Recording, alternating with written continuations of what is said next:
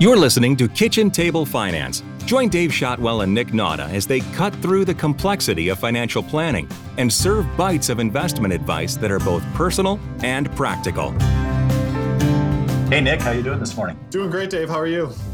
I am doing well. I think we're on our 41st episode of our little podcast here. That's right. On a Thursday, a beautiful Thursday morning in Michigan. Excited to be here. Special guest with us today, John Douglas from Keller Williams Realty, a um, local realtor that we brought on because, Dave, we have been getting a lot of questions about should I sell my house and take advantage of the market? How do I go about selling my house if I want to or need to? And my response is, it's a really great question for a realtor. So yeah, yeah, and you know, in my, in my experience in in doing this for a while, if there's you know clients get emotional about their portfolio, sure, but they really get emotional about their house and house prices and decisions around that. There's just so much wrapped up in in house home ownership and moving and relocating.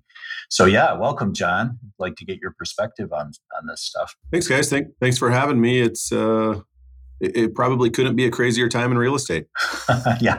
yeah. Do you have the Do you have the time to do this? yeah, no, but yeah, here we are. well, thank you. We so, appreciate it. So, I guess our, our first main question is how in the world do you buy a house in this current market? Do we want to talk about uh, heavy duty praying, rain dances that uh, help you buy houses, or just the yeah. normal stuff? You got any special tokens yet you can uh, have people love? Is that how it goes? Genie bottles? Yeah, yeah exactly.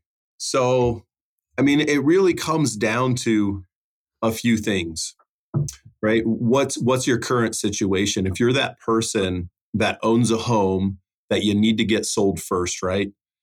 You're contingent on buying that next home on first selling your house. Mm-hmm. your job just become a lot more challenging. And and i think we've got a couple of questions later that we're going to maybe dive into that on. If you're not contingent on selling a house currently you're going to be in a better position. And that's because mm-hmm. the market inventory is so tight right now.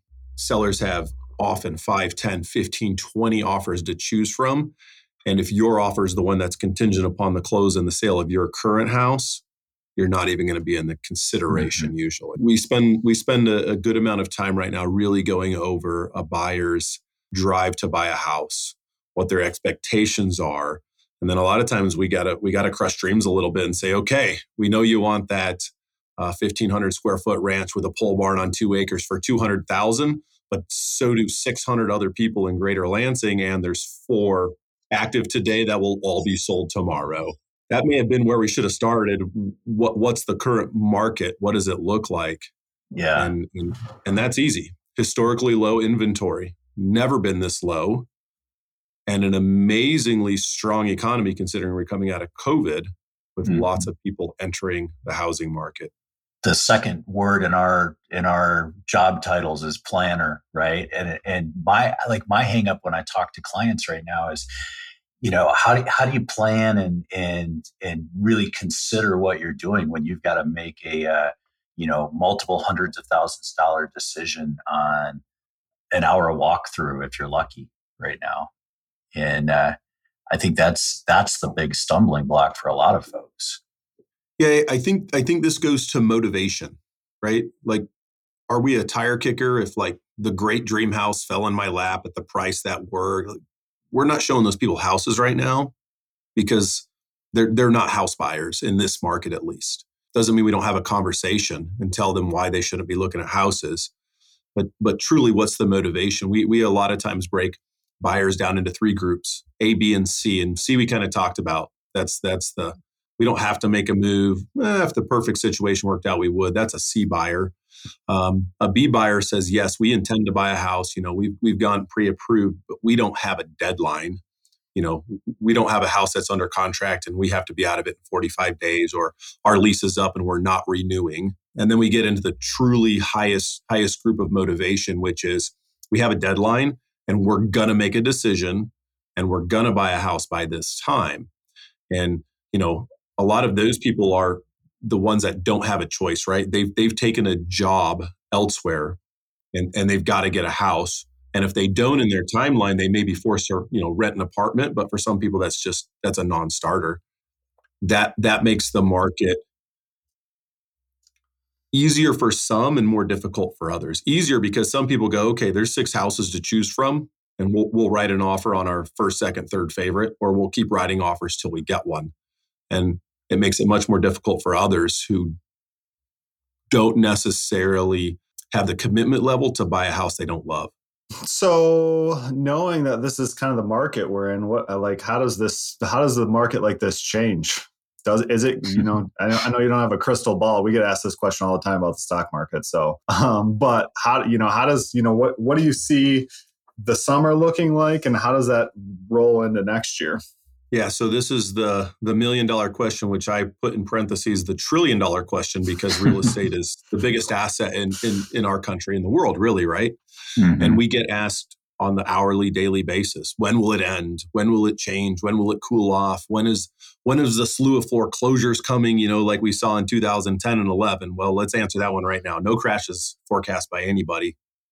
And if you're if you're taking advice from an economist or, or, or anybody who, who forecasts something similar to the Great Recession, uh, get, get your advice elsewhere. That that's not that's not yeah. It's a, it's a whole different dynamic. Yeah, yeah. We we have market conditions that are totally different than what led up to the Great Recession. Right? People have a ton of equity in their home right now. They have jobs. Um, the stock market's doing great, mm-hmm. et cetera, et cetera. So what does the market look like the rest of this year? Prices are going to continue to go up. Inventory is going to continue to be extremely low. And houses are going to continue to be fought over every time mm-hmm. with few exceptions, right? Let's let's let's not talk about luxury because that's a special market with its with its own complications and let's not talk about $60,000 and down houses in Lansing mm-hmm. that are old and need a lot of work, but pretty much everything else is in extremely short supply and there's no end in sight.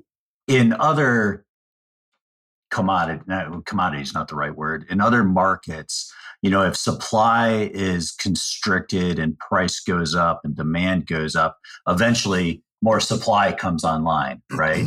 like if I if I'm making widgets, I'm going to make more widgets if the if the price is high and demand is high. Do we have a sense for what's keeping the inventory low right now? There, there's a mistaken perception that inventory is actually low okay. compared with the last couple of years. If we if we pull COVID out, because kind mm-hmm. of it mm-hmm. was a, it was a special situation last year, right? Here in Michigan, we got mm-hmm. we got shut down even as an industry, and you know April and right. May are usually where we're ramping up and starting to see good, good numbers of, of yeah. sales. They were they were abysmal compared to you know 2019 numbers in 2020 the, the the number of houses and units sold is actually we're we're right on right on right on par with 2019. You know, slight increase in 19 from 18, et cetera, mm-hmm. et cetera. To answer your question though, why don't we have inventory for the demand? Is because demand went way up, and probably the mm-hmm. biggest factor is depending who you ask. But Forbes just had a good piece on this, and in Forbes research, they suggest we're 5.5 million new construction starts behind in the in this century. I saw that. Mm. Yeah. Yeah. And that that, that yeah. equals over yeah. a quarter million units a year in America that we haven't been built. And and uh, and that that trickle down effect, right? We're not building new homes right. for right. for first time buyers and upgrade buyers and luxury buyers at the rate we need to and that's just one of many factors. And it's it's not necessarily easy to scale up real fast when you know when when demand changes for other for like a product. I guess we're, we're seeing this too in like computers and microchips right now too. You can't you know build a microchip factory in two months because the price for microchips is high. You can't turn around and build the sawmills and create the workforce and get the licensed builders in the field to build new houses right away. It's, there's a delay. We're, we're talking about lag indicators, but but I was building houses actually when the when the Great Recession hit, mm-hmm. and so I was on the other side of this.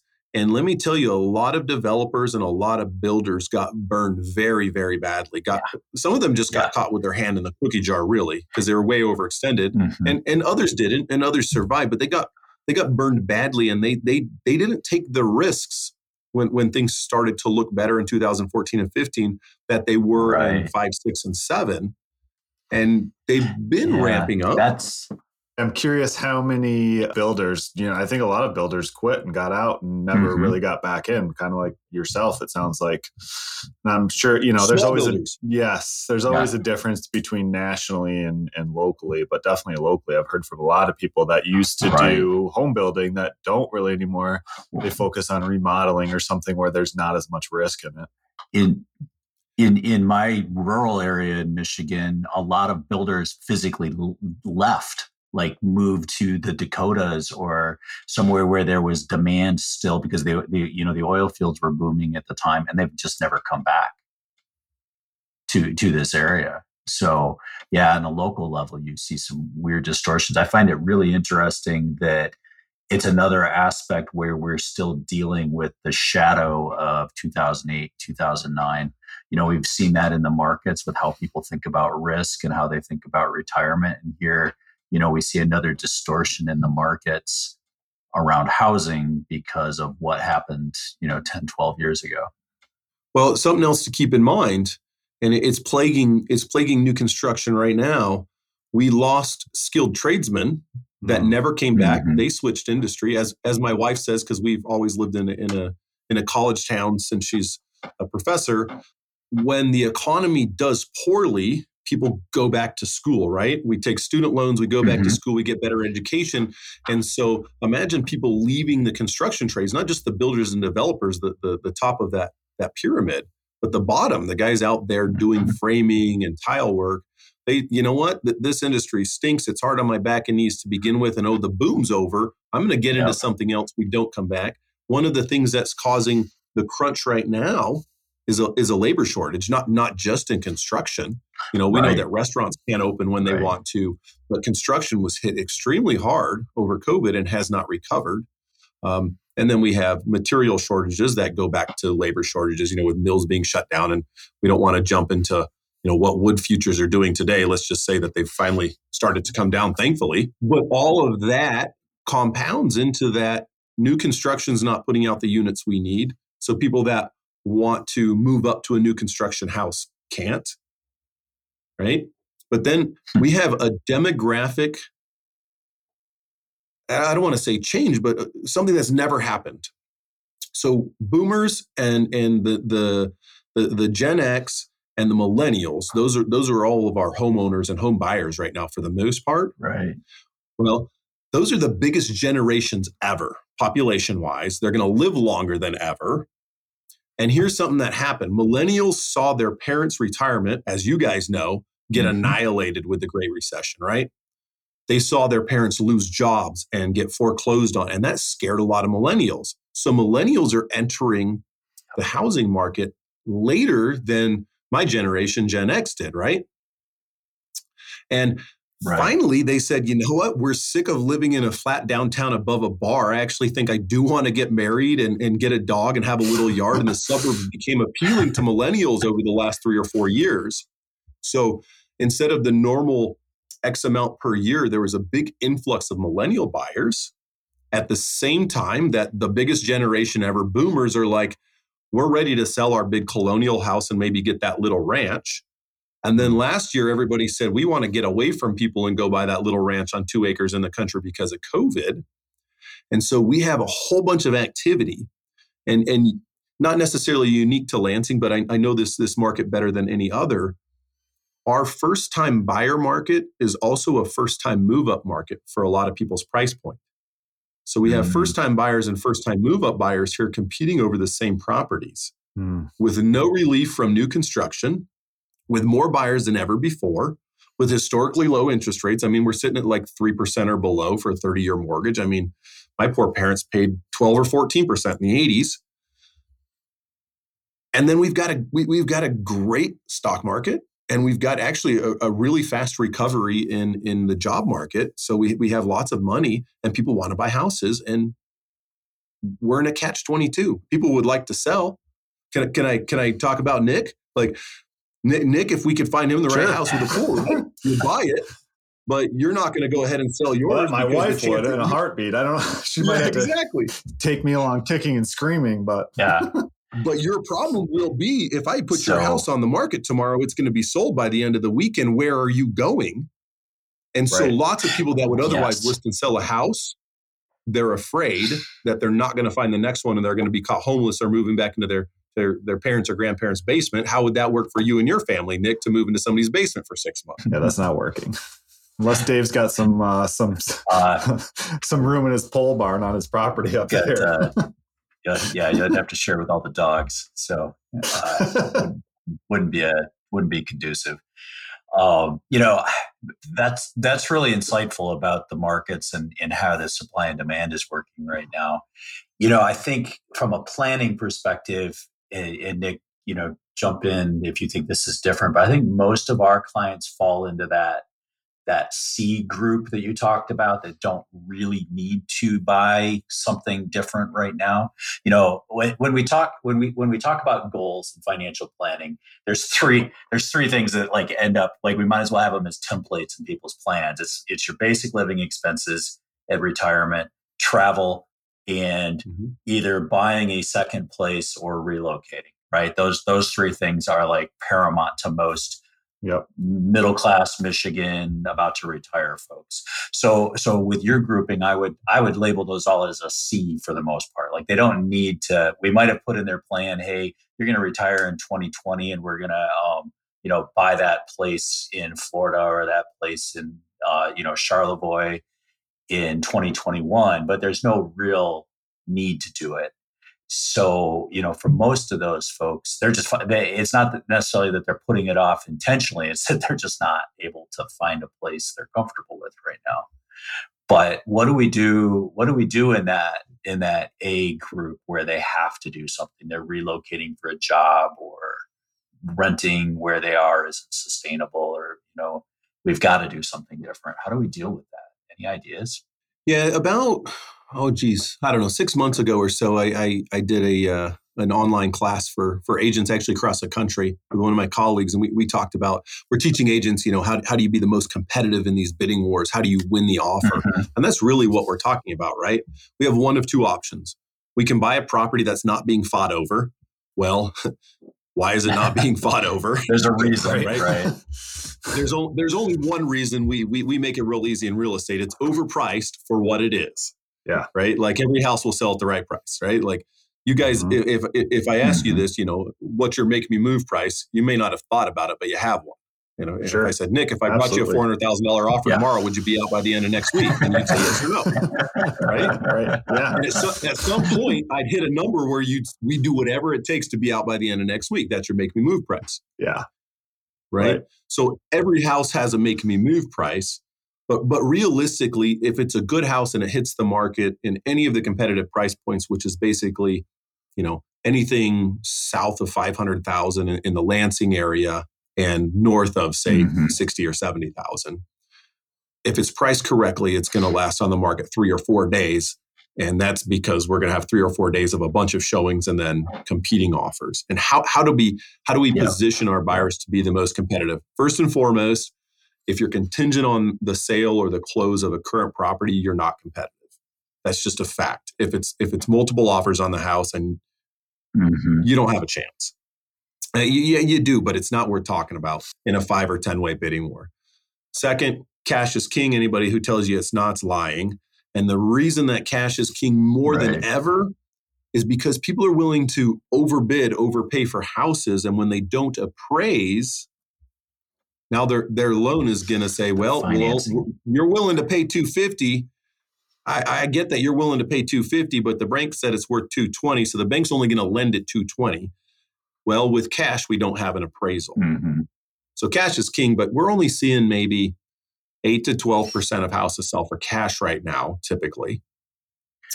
So, okay. so then the gold standard of not cash buyers, the bulk, is somebody buying with a conventional loan with 20% down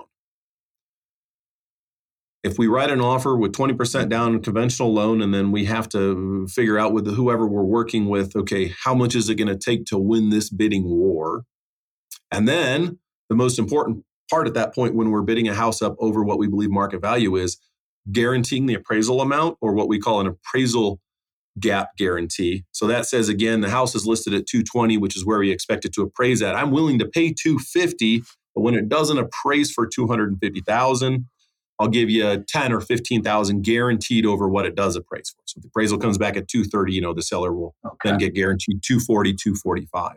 That guarantee is the biggest tool you have if you're not a cash buyer. And then we have just a long list of other things other things we can do to make an offer appealing to a to a seller. And I'm not recommending all of these. Waiving inspections is big for a lot of people. The older the house, the more problems yeah. that can come up. I make people sign a special form that says I'm waiving my inspections because I don't want you suing me later because yeah. you decided not to find out there was mold in the attic, right? Yeah, yeah. In the, in the half hour you spent walking through the house.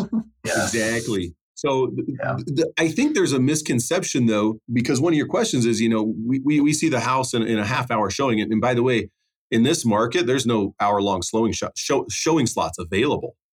You know, mm-hmm. you, you, you sometimes uh, Birmingham, uh, West Bloomfield, it's 15 minute slots only. You got to decide in 15 That's minutes crazy. if you want to write an offer on this house and pay 50,000 over list price.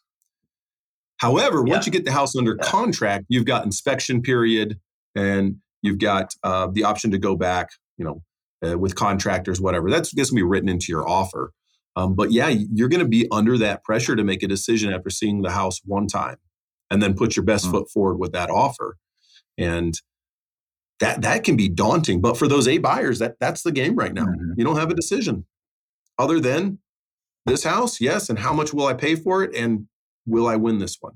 Hmm. It's a lot of pressure ton of pressure. I'd like to go back if we could real quick and just talk about appraisals for a minute because in my mind when you you know an asset is worth what you're willing to pay for it but I know in real right. estate yep. it's not always so the way things are going I got to imagine most houses don't appraise at what the you know the offer is and so um, how does that kind of dynamic work?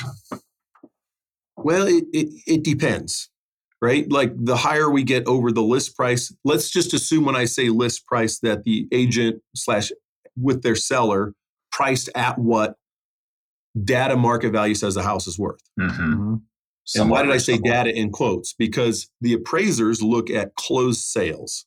They're gotcha. comparing to closed sales the most recent they can. They'd like to have no closed sales older than six months and a very similar house, location wise, size, whatever. So we're going to compare that.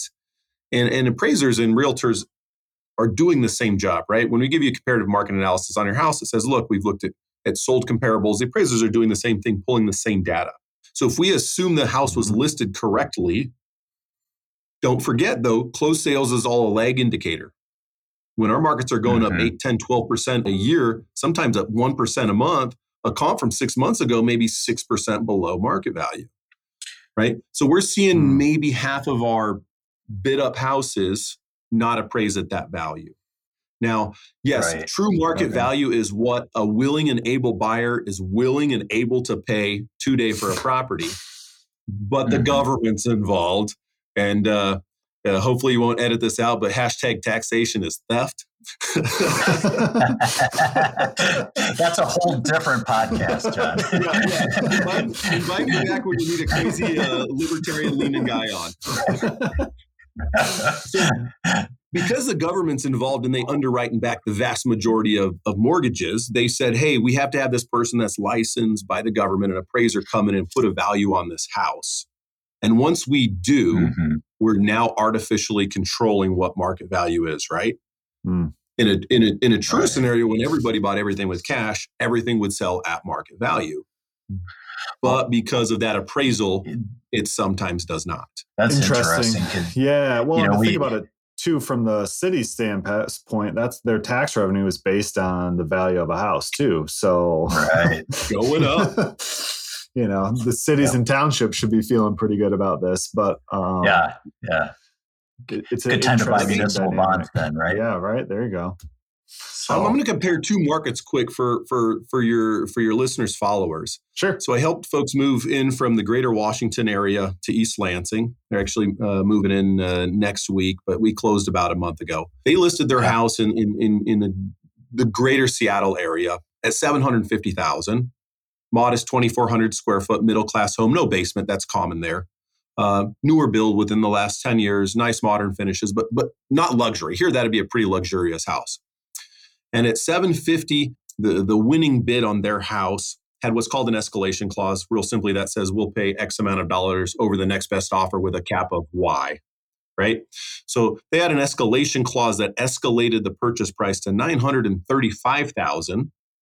So 935 wow. is what was paid for a 750 listing. Again, remember 750 was the amount that the data said this house was worth. Their right. cap for the escalation though was a million dollars. They were willing to pay a million for it. They didn't have to escalate that high because nobody pushed them past the 935. they put a $40,000 wow. non-refundable earnest money deposit down and they guaranteed the entire appraisal amount. So if it appraised for 750, they'd come up with the extra 185,000 out of pocket. Waived inspection, right? So, okay. that, Seattle, right? No, it's crazy. It's it's you know it's San Francisco of, of Washington State. So here, just recently, I have clients I'm working with. A house was listed $185,000 in the city of Lansing. Older home, but really well maintained, well taken care of. And uh, we, we wrote an offer $35,000 over the list price with a strong appraisal guarantee, and we lost to a higher cash offer. Wow. Hmm. This is the madness of our current market. Yeah. Now everybody says I'm not going to overpay. I don't want to overpay. We know market value is what a willing and able buyer is going to pay today. And what I can tell you though is that the housing market, mm-hmm. since they've tracked statistics, has averaged four percent appreciation every year. And what happened to housing values 2009, 2010? Depending what market you're in, we lost yep. anywhere from 25, 30, 40, 50, 60, 70 even more percent. Right. And we're just yes. getting back to where we should be, honestly. That is interesting. And you know, we as as market nerds, you know, we're always paying we we've got the the saying that, you know, price all the information is in the price. You know, when you want to look at a security, the, the information's there. But that's also partially because, you know, General Electric trades how many millions of shares a day, right? So the, the price of a share of General Electric is pretty accurate based on all the information. You know, some people think it's worth more and they're buyers, some people think it's worth less and they're sellers, but everything we know about that company is baked into that price today. Whereas with a house, even even in bidding war situations, it's still hard to say like are those 40 or 50 people like is their opinion an accurate value you know as opposed to the millions of people trading a particular company in a day so you know it's interesting right now for me personally i had my house appraised in 2017 and my house appraised again to refinance this year. And in 2017 when we when the appraiser looked for comparables it was basically like a shruggy you know like a, uh, you know there's there's a house over there's a house two towns over that's kind of like yours that sold two years ago you know and this year we got it appraised and we had like a like a six inch stack of things that were comparable in our area that had changed hands in the last hmm. six months it was it was night and day different and just, you know, again, as a, as a market nerd, I was like, oh, yeah, there's more information. This is probably a much more accurate appraisal than, than what we had mm. back then. Anyway, that's kind of an aside. But uh, yeah, good, good stuff. So I'd like to ask you a little bit about that B group because it sounds like, you know, we, we cover the A group of here's what you need to do. And the mm-hmm. C group is kind of like, okay, yeah, we're not going to deal with this crazy wait. marketness. Yeah. But my concern over the B group is when we talk about like the emotional side of, hey, I should sell my house right now because I'm never going to get a better value.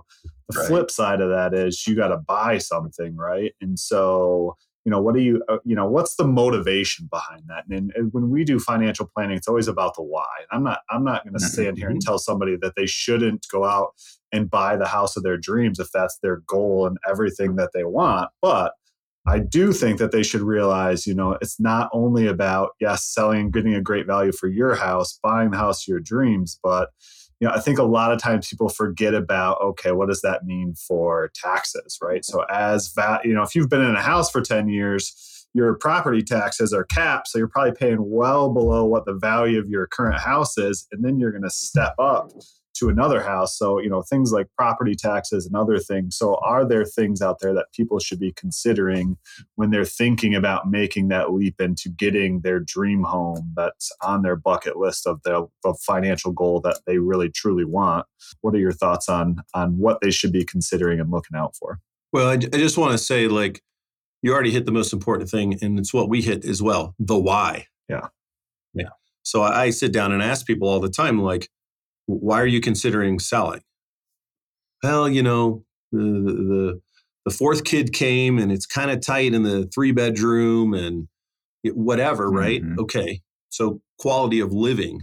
And this is where we can look at, you know, General Electric stock price, which is accurate to the minute, by the way, right? Because we can follow the right. ticker if we want. right. And everything in housing is right. a lag right. indicator on values. Well, we can't put a price, and th- this is the hard part about housing. Somebody may be willing to way overpay because that's their dream location. It's got the pool or it's in the country and they can put up the tire swing or whatever, right? That's what makes this so complicated and brings into mm-hmm. emotion. Right. And that's why, like, a plug for my industry, a good fiduciary, which a realtor is, a good fiduciary is there to take the emotion out, provide you facts, mm-hmm. because you, yeah. as a home buyer or seller, are going to be emotional. You're not going to be able to remove your emotions. So I go back to the why. Why are we buying? Why are we selling? And some people just want to, and some people need to, and then some people need to with a timeline, the A buyers, right? right? So the longer we stay in the house, the better the benefit, right? Mm-hmm. If we know that your house is going to appreciate at 4% a year forever and ever and ever, just like the stock market, the S&P's done, you know, 8 to 9% forever and ever and ever, right? Everybody wants the million dollar question answer. When's it going to crash mm-hmm. so I can buy low and then ride it up for 10 years? And I keep telling people it doesn't matter. You need a place to live. Every day right. you wait right, right, now, prices are going up. Depending where you're buying, you're you're paying a half percent or one percent more every month you wait to close on a house. So your your point about property taxes uncapping is quite accurate, Nick. And and and uh, taxing authorities right now are thrilled about all these high prices. They go reassess everybody next year, and their their coffers are going to be loaded and they're still not going to fix right. the roads here in Michigan. right. that's a, that's another podcast on, too. yeah. Dave's already capitalized because he just did a refi. Can we capitalize on historically low interest rates and lock them in? Mm-hmm. Every day that we're renting, obviously, we're we're not paying down principal, right? We're just paying somebody else's mortgage. And so I tell everybody like if a move is with insight within the next year, every day you wait right now, the risk is you're going to pay a higher interest rate because inflation's here. And pretty mm-hmm. soon they're going to have to start driving the interest rate up to battle the inflation, right? So mm-hmm. every day we wait, we potentially pay a higher interest rate. And we guaranteed right now, at least in the market, we pay a higher dollar for the house. And so, mm-hmm. are we looking at people that are selling a less expensive house and buying more expensive in this market? Right? So, they're going to take out a bigger loan, but at a low interest rate. They're going to maximize potentially the return or, or the sales price. So, then their, their, their down payment, their nest egg coming out of one house to the next. Are we looking at selling a bigger house and getting smaller? That's a no brainer to me. Sell it, sell it, sell mm-hmm. it while mm-hmm. it's high, get a low interest rate, or buying the next house cash or we fall somewhere in between. We're that B buyer where we're like, yeah, we, we, we have a lot of equity. We'd like to tap that. We'd like to get a bigger house, but we don't really have to. What does that decision look like? And we have to just dig at motivation and keep asking good why questions because the answer is it depends. Yeah. There, there isn't a right answer. And, and, and, and that's why we have easily identifiable A buyers over here and C buyers over here but lots of people in that B group right now. Where would you put yourself, Nick? You know, if you guys are thinking about man, we, we love our house and we'd like a pool, but does it make sense to do the pool? Are you a B or a C buyer? I'm probably a C. My wife might be an A. that, that's another podcast. Yeah, do you have real estate uh, counseling for couples? John, is that a service that you offer? that's one of many. uh, no, I think that's a you great know. point. And, and so, as financial planners, what we try to do is we try to, you know, real estate is always a part of it, but we try to, okay, let's put everything on the table. Let's talk about mm-hmm. everything that's important to you. And then we will help you prioritize. Right. And so maybe right. we find out through prioritizing that the uh, new house is at the top of your list. Well, it's our job as fiduciaries to do everything in our power to help you achieve that right but maybe we go through the process and you know a new house is towards the bottom of the list we got all these other things that we want to do so let's prioritize how we're going to do those things and not necessarily worry about the house um, or, at this current time if it doesn't make sense. Yeah, or sometimes you find out that the urge to move is more of a symptom of other goals.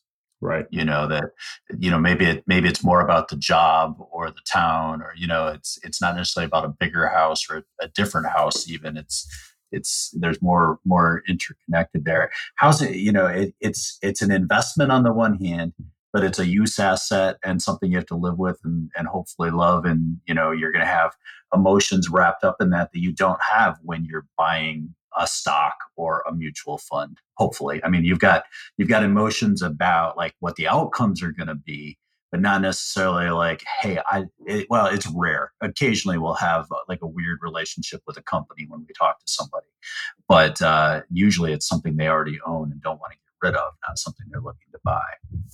Um, but, you know, that's a whole different level.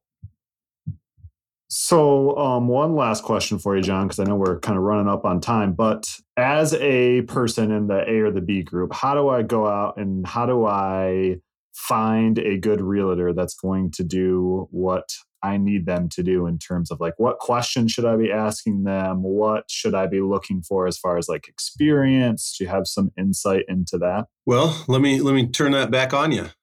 How do I find a good financial advisor? the internet tells me everything. yeah, Google knows Google knows a whole heck of a lot more than anybody on this podcast. That's right. and and uh, and and for that reason, uh, tons of people are you know paying big money to Google and SEO and whatever to rank high in searches, and yet, how, how do you guys know where you take your car to to get you know mechanics work done?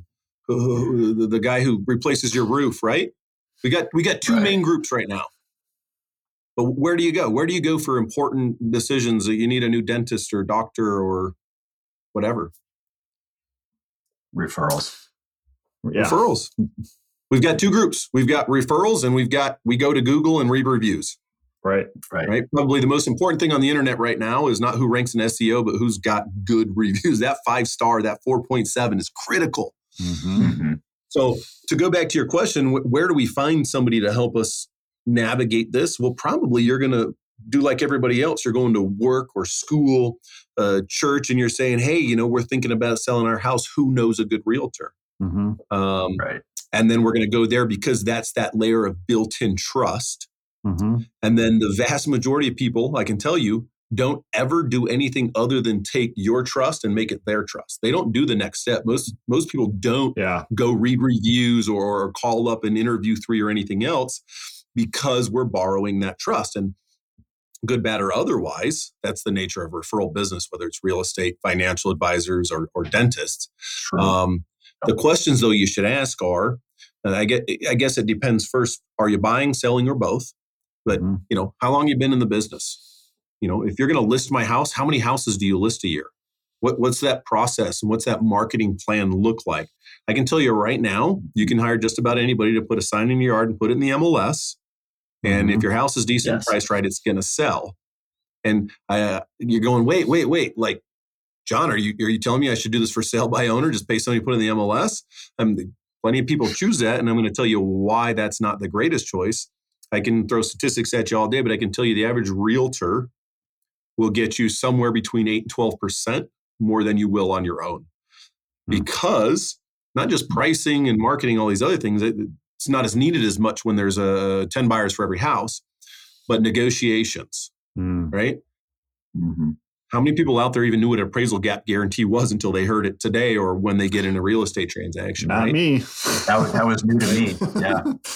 yeah, I, I, I can tell you about four, four and a half years ago, I think I was I hadn't heard it from any other agent in the area. I think it was the first one in Lansing to start using them because I had first time buyers that kept striking out. Mm. So I convinced them just throw an extra two thousand dollars in the offer. Instantly, we could get our offers accepted in the bidding war. So, right there, there's value in using professional. I can go out and manage all my stocks and my retirement and I can buy my life insurance or I can hire a professional, you guys, mm-hmm. right? Mm-hmm. Like, because this is what you do day in and day out. So ask them all these questions. If you're getting help on the buy side, how many buyers are you currently working with? You know, oh, you have 20? How much of your time am I actually going to get then? Right. Right. right. Like, how many right. buyers did you help close last year? what's your offer written to offer accepted ratio? Well, man, I'm I'm writing 15 offers a week right now. How many are you getting accepted? Yeah. Uh, we got none last mm-hmm. week, right? well, what's that? It might be a very success? tough metric right now. Yeah, yeah it, no, it is. It is. And you know, if somebody's like, you know, I get one in three accepted, I'm going genius. You should be in the baseball yeah, hall right. of fame for real estate. yeah, that's right. fantastic, right. right? So yeah, ask ask for those metrics. Mm-hmm. Um, you know, you want to know how how long somebody's been doing this, how many deals a year they're doing, what their success rate is. You know, if, somebody's listing a house right now and they're not averaging list price or above on all their sales, I go, I probably don't want you to sell my house if you can only get 97% of what you're listing for in this market. Mm-hmm. And then on the buy side, we ask the same question like, what is your average buyer paying? And right now, you probably are paying 100% of listings. But just two years ago, I averaged, mm-hmm. I think, 97.4% of list price for my buyers, which means I was getting mm-hmm. my buyers a 2.6% discount off of the list price on average. And we were still in a good seller's market a couple of years ago. Mm-hmm. Right. And then I asked the, right. the, the, the important question is what is your bandwidth to take on another listing or another seller right now? Hmm. Can, can you handle yeah. this? Yeah. Right. Like, and, and if, and yeah. if you're, if you're seeing somebody sign all over town, it means they do a lot of business, but are you going to get the best service? Because there are a lot of great realtors out there. Yeah. You don't you don't need the person who does the most business or I, has the most signs. I can tell you anecdotally that right now it's the one that will return your call. That's the same for builders. trying to help a right. trying to help a family member uh, look for look for a realtor for something, and uh, yeah, it was it, it's tough. It's tough it's good, but it's tough. Very good. That's uh that's very helpful, John. We appreciate it. And yes, um, good information. I'm gonna throw this out here, but do you, if our listeners want to contact you or have a real estate question, are you comfortable with that? And what's the best way to get a hold of you? Yeah, ab- absolutely. And you know, I don't know how far your your reach is, but I, what I can tell you is one of the reasons I like being with Keller Williams. We are the biggest franchise real estate company in the world in the US alone, we're something around 160, 70,000 agents. My network's impressive, right? I, have got a good network in basically every metropolitan area in the United States, but mm-hmm. definitely across Michigan. So if if if you need help in Michigan um, and you're not in in my market where I work, I can definitely connect you with good professionals that I've vetted and I have previous relationships yeah. with. Um, you can find me on social media, Instagram, uh, Facebook, whatever. You can call me anytime. Uh, I'll leave my personal cell phone. That's 814 933 2274. J Douglas at kw.com.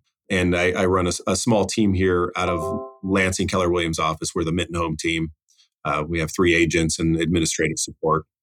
And um, if there's if there's something I like talking about more than real estate, it's soccer. That's how I know Nick.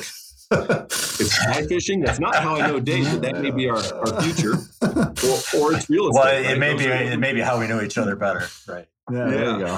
those, those are my two passions outside of work. But uh, before I was in real estate, I was a home builder. I, I, started in the trades and I became a general contractor and I built hundreds of homes. And then I just I, I was sick of being on the job site, so I, I switched into real estate, and it's been a great fit because I love people and I love homes. So somebody wants to talk shop, I'm your guy. Awesome. Well, thank you. This has been fascinating. I know I learned a lot. Um, we will definitely put your contact info, your social media stuff in the show notes. Um, so check that out on the website, srbadvisors.com. We'll also try to put a link to that Forbes article in there for our listeners. But as always, if you have questions, you can always reach us at info at srbadvisors.com. And thanks again, John. This has been fantastic, and we really appreciate your time. Thanks, guys. Thanks for having me on. Gather round and follow the Kitchen Table Finance podcast to learn about money and simple ways you can invest right now. You can find more practical advice at srbadvisors.com and contact the team for personal planning by emailing info at srbadvisors.com.